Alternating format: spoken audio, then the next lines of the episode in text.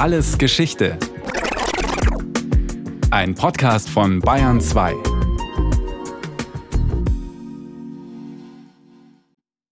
Ich hatte eine entsetzliche Angst. Als ich mich dann das erste Mal sah, hatte ich meinen Handspiegel, den habe ich dann an die Wand geschmissen. Also es war entsetzlich, wie ich aussah. Das Gesicht geschwollen und die Augen fast ganz zu. Und dann gingen mir die ganzen Haare aus. Das war unheimlich. Da habe ich gedacht, du kannst nie wieder unter die Menschheit gehen. Magdalena Drinhaus aus Meschede war eines der letzten Pockenopfer Deutschlands.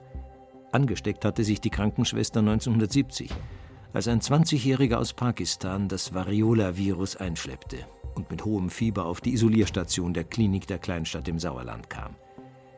Der letzte Ausbruch der Pocken in der Bundesrepublik sorgte für Panik in der Region. Gäste mieden den fremden Verkehrsort. Autofahrer mit Kennzeichen Meschede wurden an Tankstellen nicht mehr bedient. Angehörige von Pockeninfizierten erhielten Drohbriefe. Dass die wohl schon im Alten Testament erwähnte Seuche beim Menschen Urängste wachruft, wundert den Medizinhistoriker Volker Hess von der Berliner Charité wenig. Lösten die Pocken doch im 18. Jahrhundert die Pest als schlimmste Krankheit der Neuzeit ab. Solange es schriftliche Dokumente gibt im westlichen Kulturkreis, zählt Pocken zu den gefährlichen Erkrankungen und insbesondere des Kinder- und Jugendalters mit einer hohen Sterblichkeit der Betroffenen.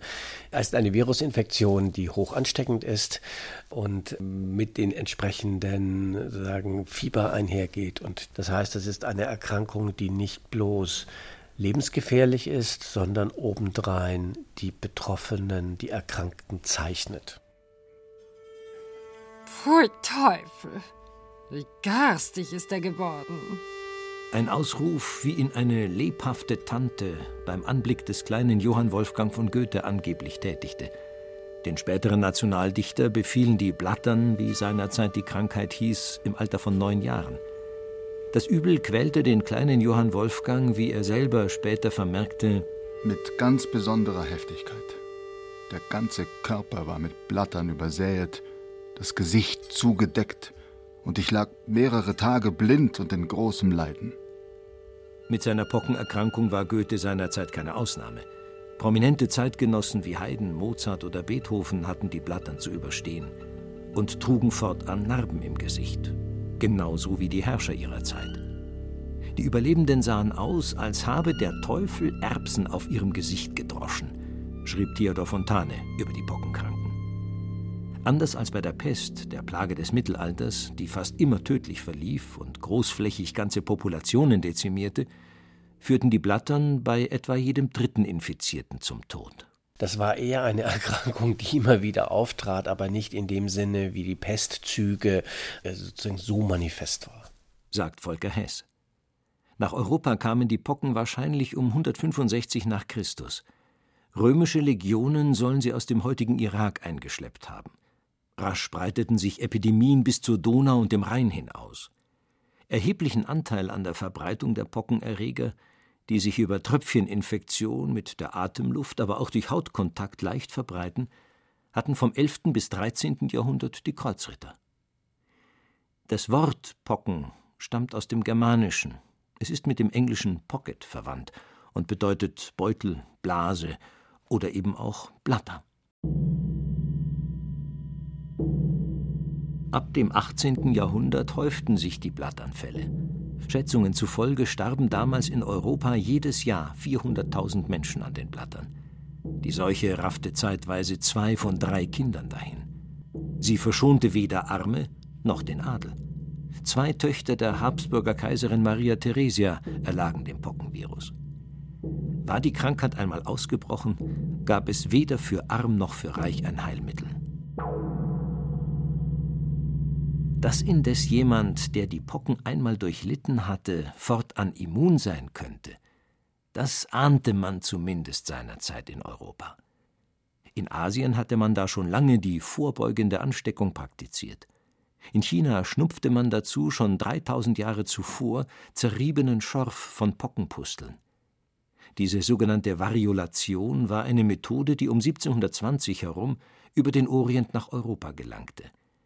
Es war damals ein durchaus übliches Verfahren, gerade Kinder absichtlich mit den Blattern anzustecken, sagt der Berliner Professor Volker Hess. Das heißt, man hat den Zeitpunkt der Erkrankung bewusst gewählt, um eben zu vermeiden, dass andere Erkrankungen bedrohlich dazwischenkommen wenn man weiß, jetzt ist das Kind gesund, jetzt gibt es sagen ausreichend zu essen, zu trinken, die Jahreszeit ist gut, dann überleben die Kinder das auch leichter.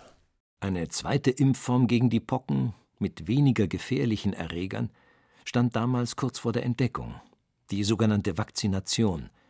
Seit Mitte des 18. Jahrhunderts ist die Beobachtung belegt, dass eine Infektion mit Tierpockenviren den Menschen vor der Infektion mit der oft tödlichen Variola-Variante schützt. Auf diese Erkenntnis baute ein englischer Mediziner auf. Edward Jenner ist ein, wir würden heute sagen, Landarzt, der beobachtet, dass die Melkerinnen und Kuhmägde, sozusagen dort, wo er praktiziert, nicht die Blattern bekommen. Und der entscheidende Schritt ist, dass er diese Beobachtung, eine im Volk durchaus bekannte Weisheit, wenn du die Kuhblattern hast, kriegst du die Menschenblattern nicht mehr, dass er diese einem echten Experiment unterzogen hat. Das heißt, er hat nach einer Vakzination, also nach einer Infektion mit Kuhpocken, ein Kind absichtlich mit Menschenpocken geimpft und dieses ist nicht erkrankt. Und diese Beobachtung hat er verallgemeinert, diesen Versuch wiederholt und daraus die berühmte Jennerisation oder die Vakzination entwickelt. Da der Impfstoff von Kühen stammte, nannte Jenner ihn Vaccine nach vacca, dem lateinischen Wort für Kuh. Ein englischer Begriff, der sich später für Impfungen allgemein durchsetzen sollte. Man impfte damals mit sogenannter humanisierter Lymphe, Dazu wurden einem Menschen zunächst Kuhpocken eingeimpft. Traten dann bei diesem Vorimpfling Pusteln auf, so entnahm der Arzt daraus die Lymphe und impfte weiter von Mensch zu Mensch.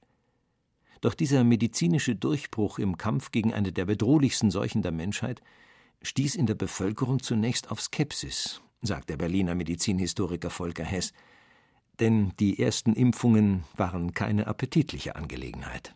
Also man muss sich vorstellen, dass zu der Zeit tatsächlich noch die Lymphe, also diese wässrige, aus den Pusteln stammende Flüssigkeit von der Kuh auf ein Kind übertragen wird.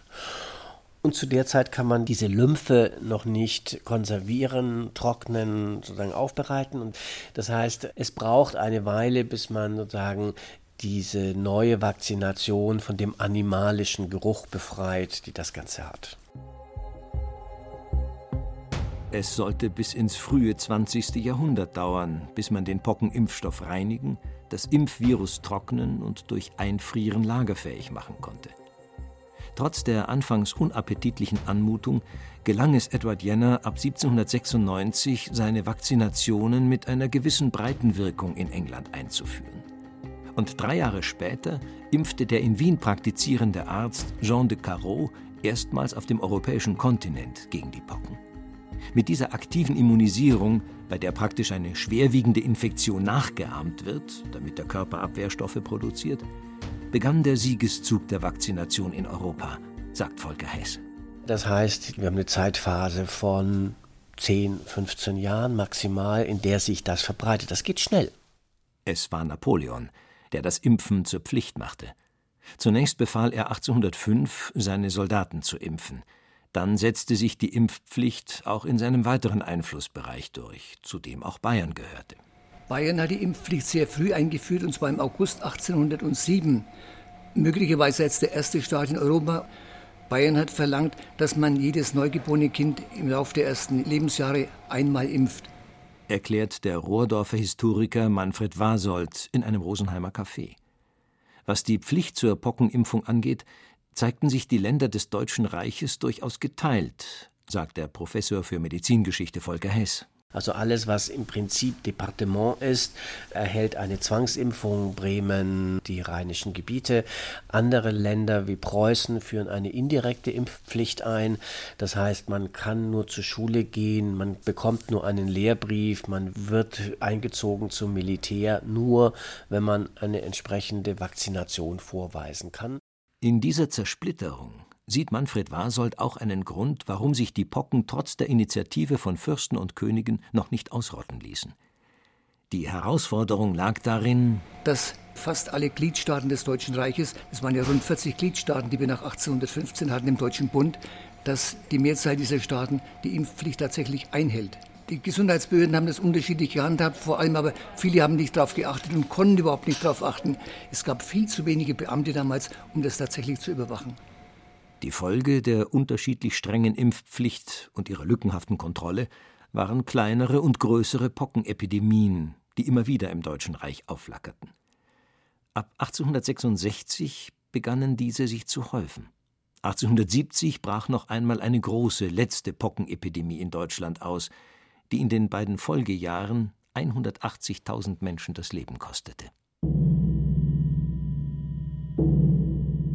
In Bayern waren damals von zehn Personen nur sieben geimpft, denn im Volk stieß ein Impfstoff, der vom Tier stammte, auf Skepsis. Historische Bilder der ersten Gegner der Vakzination zeigen ein Impfmonster, das Mischwesen mit Hörnern und Eutern gebiert. Wer impfe, pfusche Gott ins Handwerk, er allein gebe und nehme Leben, lautete das Argument nicht weniger frommer Christen gegen das Impfen. Wer sich der Vakzination entziehen wollte, fand auch einen Weg. In Nürnberg grassierten die Blattern daher schon 1869 so stark, dass fast 200 Erkrankte eine Klinik aufsuchten. Eine Zeit lang war das sogenannte Nürnberger städtische Krankenhaus, das sich genau dort befand, wo heute das Opernhaus in Nürnberg steht, zuständig für Pockenkranke und als man gesehen hat, dass man zu viele Kranke hat, die man isolieren musste, hat man ein Notspital gegründet an der Pegnitz, etwas außerhalb der Stadtmauern, etwas außerhalb der Altstadt, um dort die Kranken besser isolieren zu können. Das Pockenspital war meines Wissens immer gefüllt. Richtig ist natürlich, dass ins Krankenhaus ohnehin bloß die Menschen gegangen sind, die in der Regel ledig waren, die keine eigene Familie hatten, wo man sich daheim auskurieren konnte. Nicht nur Nürnberg, nicht nur Bayern, ganz Europa wurde damals von den Blattern heimgesucht. Der französische Schriftsteller Émile Zola hielt die Epidemie der 1870er Jahre in seinem Roman Le Debacle fest. Die Kranken, die an Infektionskrankheiten wie den Pocken, aber auch an Typhus und der Ruhr litten, lagen in einem Saal der Verdammten, schrieb Zola. Und weiter? Viele hatten die schwarzen Blattern. Sie wälzten sich hin und her, schrien in unaufhörlichem Fieberwahn, richteten sich auf in ihren Betten wie Gespenster. Insgesamt veranlasste die Schwere der Epidemie die Abgeordneten des Deutschen Reichstages und Kaiser Wilhelm I. zum Handeln, sagt Manfred Wasold. Und erst 1874, also nach dieser großen Pockenepidemie, hat das gesamte Reich reichsweit eine zweimalige Impfung verlangt, und zwar im ersten Lebensjahr und spätestens im zwölften Lebensjahr. Das wurde auch mit Gefängnis bestraft, falls jemand sich geweigert hat, die Kinder impfen zu lassen. Und von da an lassen die Pocken in Deutschland stark nach. Seit Einführung dieser verpflichtenden Zweifachimpfung kam es in Deutschland nur mehr vereinzelt zum Ausbruch kleinerer Epidemien, wie etwa derjenigen in Meschede. Meist wurden die Pocken dabei eingeschleppt. Und zwar waren pockenverdächtige Personen eingereist, meines Wissens aus Indien oder aus anderen Teilen der dritten, sogenannten Dritten Welt, Dort tötete, entstellte, verstümmelte das Variola-Virus bis weit in die zweite Hälfte des 20. Jahrhunderts hinein Menschen. Ich habe 1968 in Saudi-Arabien Menschen gesehen, die von Pockenmarken gekennzeichnet waren. Die Pocken haben ja auch auf dem Gesicht der Erkrankten Verwüstungen hinterlassen. Anteilsmäßig nicht wenige Personen, die die Pocken gehabt hatten, waren hinterher taub oder blind oder beides. In der Tat ist Pocken eine Erkrankung, die in den westlichen Industrieländern keine Rolle spielt sondern die in den, sagen, in der dritten Welt, in Indien vor allem, eine große Rolle gespielt hat. Und das gehört ja zu den großen Erfolgsgeschichten der WHO, dass man die Pocken tatsächlich eliminiert hat. Ab 1967 wurde die Pockenimpfung auf Beschluss der Weltgesundheitsorganisation WHO weltweit Pflicht. Damals befiel die Seuche jährlich noch etwa zweieinhalb Millionen Menschen. Mit groß angelegten Impfaktionen startete die UN-Organisation ihren Feldzug, um den Pocken weltweit den Garaus zu machen. Mit geländegängigen Wagen, Zelten und Impfstoff schwärmten Ärztinnen und Ärzte, Helferinnen und Helfer in die pockengeplagten Zonen Afrikas, Asiens und Lateinamerikas aus. Ausgerottet hieß es 1971 aus Südamerika. Und ausgerottet hieß es 1974 aus Pakistan. 1977 tauchte ein letzter Pockenfall auf dem afrikanischen Kontinent in Somalia auf. Zwei Jahre später konnte der Direktor der amerikanischen Seuchenbekämpfungsbehörde CDC, Bill Fagey, bekannt geben, It's a pleasure to have all of you here today to celebrate with us, and it is a celebration. Heute ist ein Feiertag. Ich würde gerne damit anfangen, eine Pressemitteilung vorzulesen aus Nairobi, datiert auf den 26. Oktober 1979. Die Weltgesundheitsorganisation hat heute die Welt für pockenfrei erklärt und hinzugefügt, die epidemische Krankheit, die einst Millionen getötet und in Angst und Schrecken versetzt hat, wird nicht zurückkehren.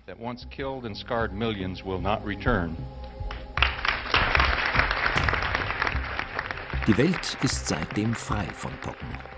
Und ihre Geschichte damit am Ende. Oder? Nicht ganz. 2014 wurde in der Abstellkammer eines US-Forschungsinstituts ein Karton mit Variola-Viren entdeckt, der wohl schlicht und einfach dort vergessen worden war. Diese Viren hätte es eigentlich nicht geben dürfen, sagt Professor Andreas Nitsche. Der Wissenschaftler leitet das Konsiliarlaboratorium für Pockenviren am Robert Koch Institut in Berlin. Denn nach der Ausrottung des Variola-Virus wurden Restbestände in zwei Hochsicherheitslabore in den USA und Russland gebracht. Ob man diese offiziell letzten Bestände in den sogenannten Collaboration Centers der WHO auch vernichten sollte, darüber wird seit Jahrzehnten diskutiert. Noch wird in den Hochsicherheitslaboren streng kontrolliert und reglementiert Forschung an Variola-Viren betrieben, unter der Voraussetzung, dass sie der öffentlichen Gesundheit dient. Wobei man in den letzten Jahren festgestellt hat, dass die Impfung einigermaßen abgesichert ist sagt Andreas Nitsche vom Robert Koch Institut.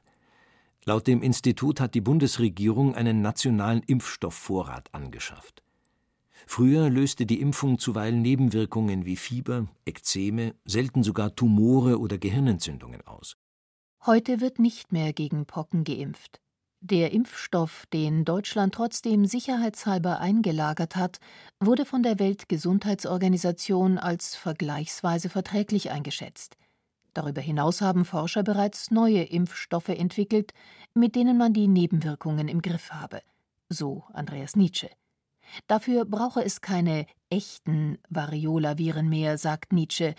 Allerdings bei der Therapie sind noch Forschungen mit lebenden Variola-Viren notwendig. Ein wenig mehr Sorgen bereiten Forschern wie Nietzsche, dass weltweit vermehrt Fälle auftreten, bei denen Tierpocken von Kühen, Affen oder Mäusen auf den Menschen übertragen wurden. Die Verläufe der Krankheit seien dabei in den allermeisten Fällen deutlich leichter als beim Variola-Virus, sagt Nietzsche.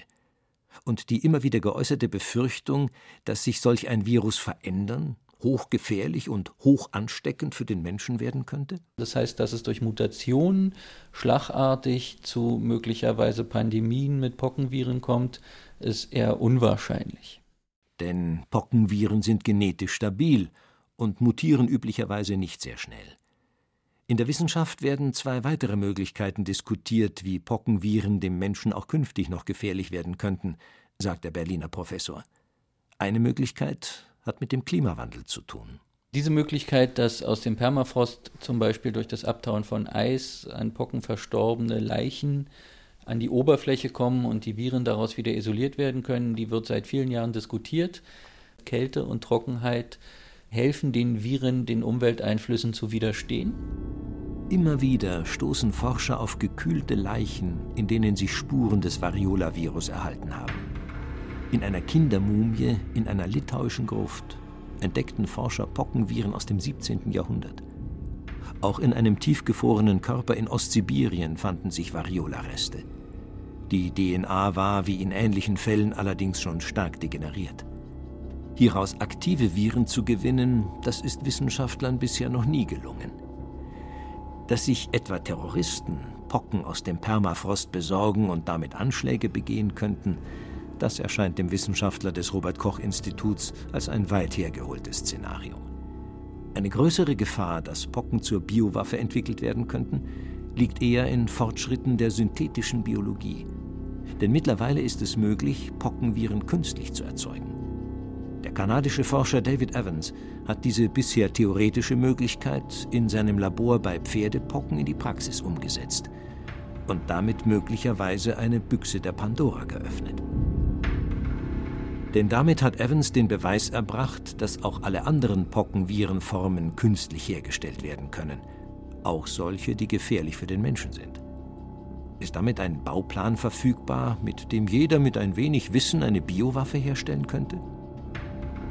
So einfach ist es nicht, sagt Andreas Nitsche, Professor am Robert Koch Institut. Selbst wenn die einzelnen Techniken offiziell auf Niveau eines Masterstudenten in Biologiewissenschaften angesiedelt sind, ist natürlich die äh, Produktion dieser Viren dann tatsächlich zu lebenden Viruspartikeln mit sehr viel Fachwissen verknüpft.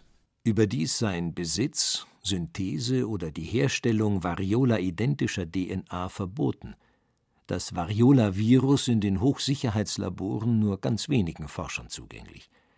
Denn grundsätzlich eigneten sich Pocken als biologische Waffen, sagt Andreas Nietzsche. Verschiedene Risikobewertungen ergeben seit mehr als 20 Jahren, dass die Pocken, die Variola-Viren grundsätzlich als Biowaffe taugen würden. Das liegt daran, dass sie leicht von Mensch zu Mensch übertragbar sind, ein hohes Panikpotenzial in sich birgen und so weiter und dass Staaten oder Einzelpersonen, etwa in geopolitischen Wirren wie beim Zerfall der Sowjetunion, Pockenerreger abgezweigt haben könnten. Das kann Nietzsche nicht vollständig ausschließen. Aber zum Wissen um die Pockenimpfung, das auf den Erkenntnissen des Pioniers Edward Jenner aufbaut, sind mittlerweile Fortschritte in der Behandlung gekommen, sagt Andreas Nietzsche. Es gibt mittlerweile Therapeutika, sodass man also auch nach möglicher Exposition therapieren könnte und nicht nur vorbeugend impfen könnte, sodass speziell im Bereich der Pocken eigentlich eine Infektion einzufangen sein müsste heutzutage. Der medizinische Fortschritt würde heute also einer absichtlich oder unabsichtlich herbeigeführten Pockenepidemie viel von ihrem Schrecken nehmen. Das war alles Geschichte, History von Radio Wissen aus der Staffel Epidemien, diesmal mit der Folge Pocken und die erste Impfung der Geschichte von Lukas Grasberger. Gesprochen haben Axel Wostri, Berenike Beschle und Jerzy May. In der Technik war Susanne Herzig, Regie Eva Demmelhuber, Redaktion Nicole Ruchlack. Von uns gibt's natürlich noch viel mehr. Wenn Sie nichts mehr verpassen wollen, abonnieren Sie den Podcast Alles Geschichte History von Radio Wissen unter bayern2.de slash podcast und überall, wo es Podcasts gibt.